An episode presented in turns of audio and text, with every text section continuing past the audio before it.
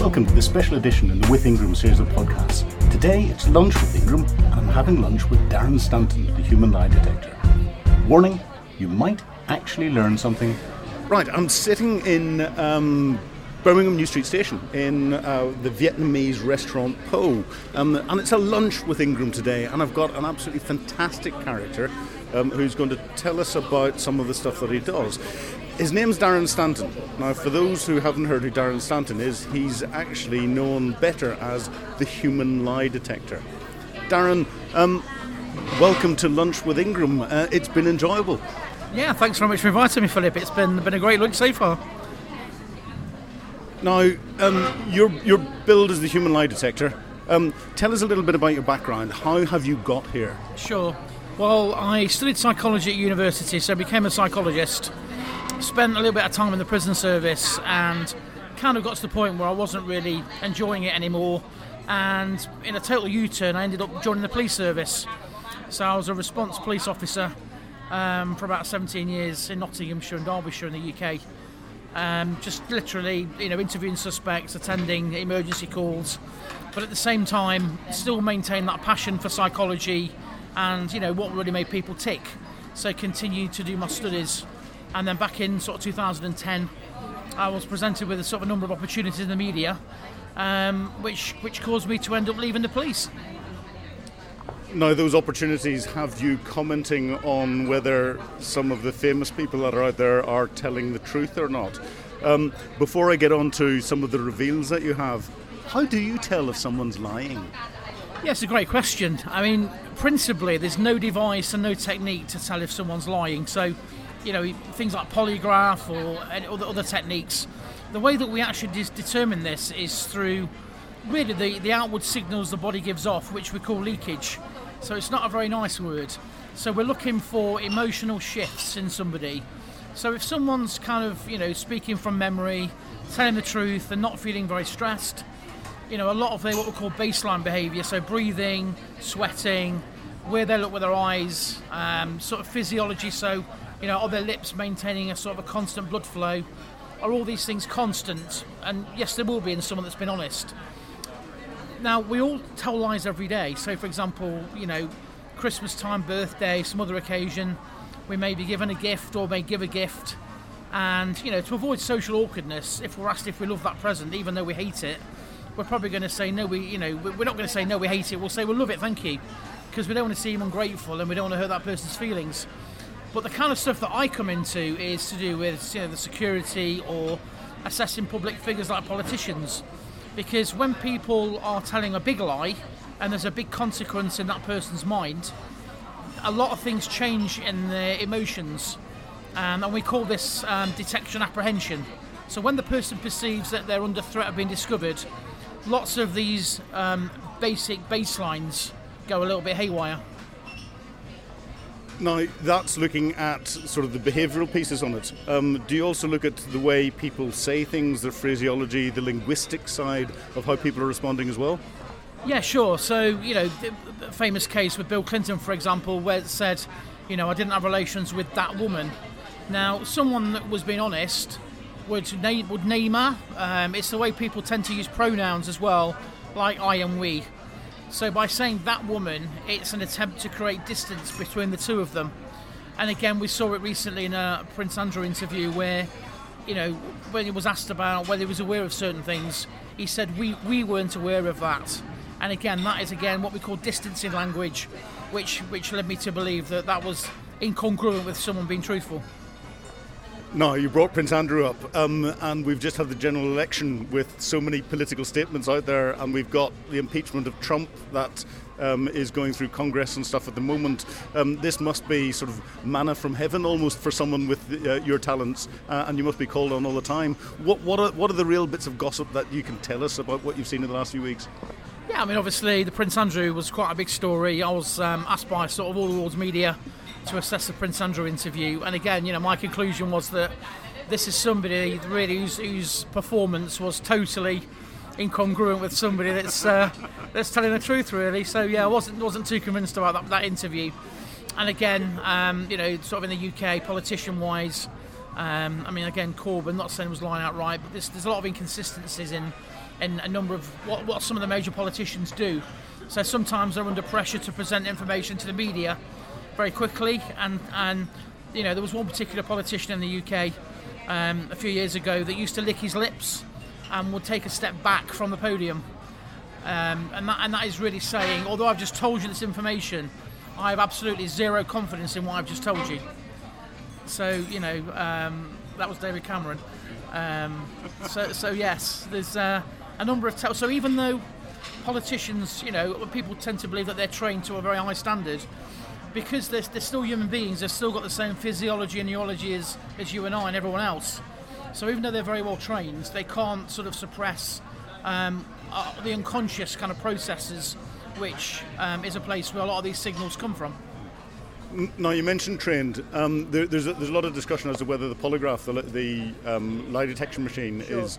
Um, people can be trained to bluff yeah. their way through that. Yeah. Um, do you think they can? And do you think that people can actually be trained to try and avoid uh, people like you being able to read them properly? Mm. Um, and have you come across any characters like that?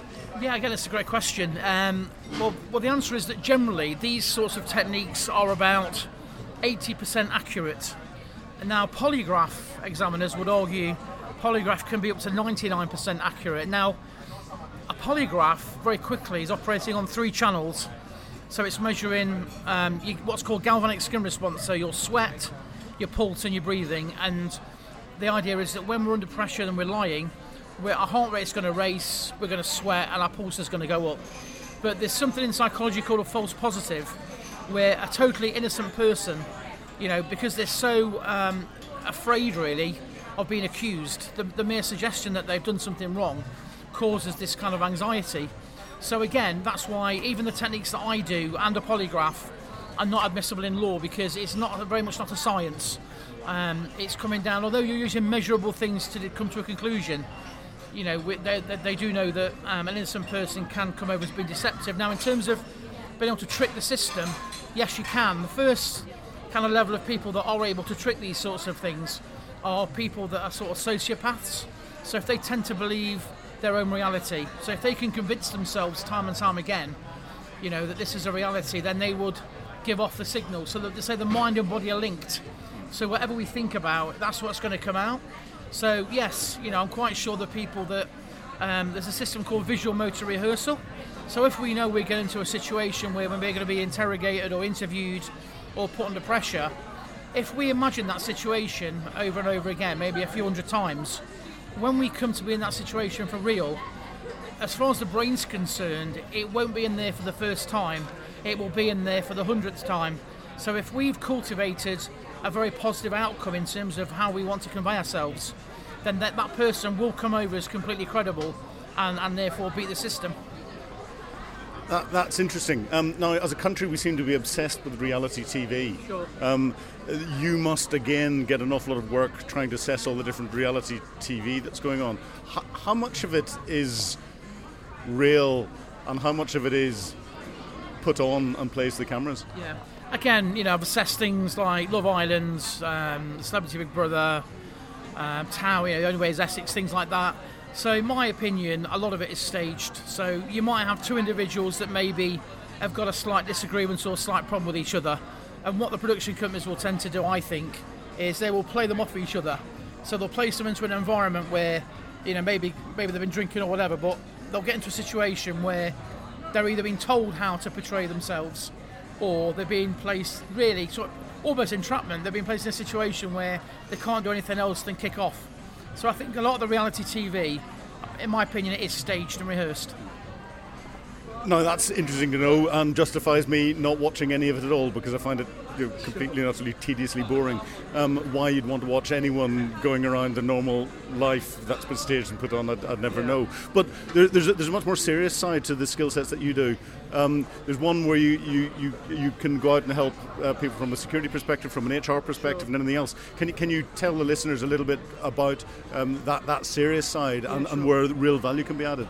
Yes, obviously being ex-police, you know, I'm still very much, one of my core values is, is still very much about um, applying these in, in a serious setting. So one of the things that the, the, the, the body gives off is a thing called microexpressions. Now, microexpressions are fleeting flashes of emotion that last about a fifth of a, sec- fifth of a second. So unless you're kind of trained in this, you won't see it. Now, the way they work is there's only seven basic laws of human expression. So, for example, there's happiness, there's sadness, there's anger, surprise, fear, contempt and disgust.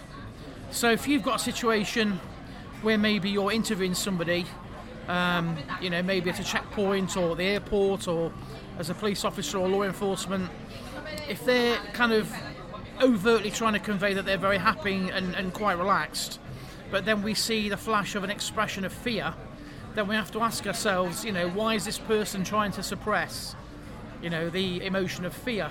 So it's it, it allows the officer or the person investigating to kind of dig a little bit deeper because, you know, generally there's an incongruity there.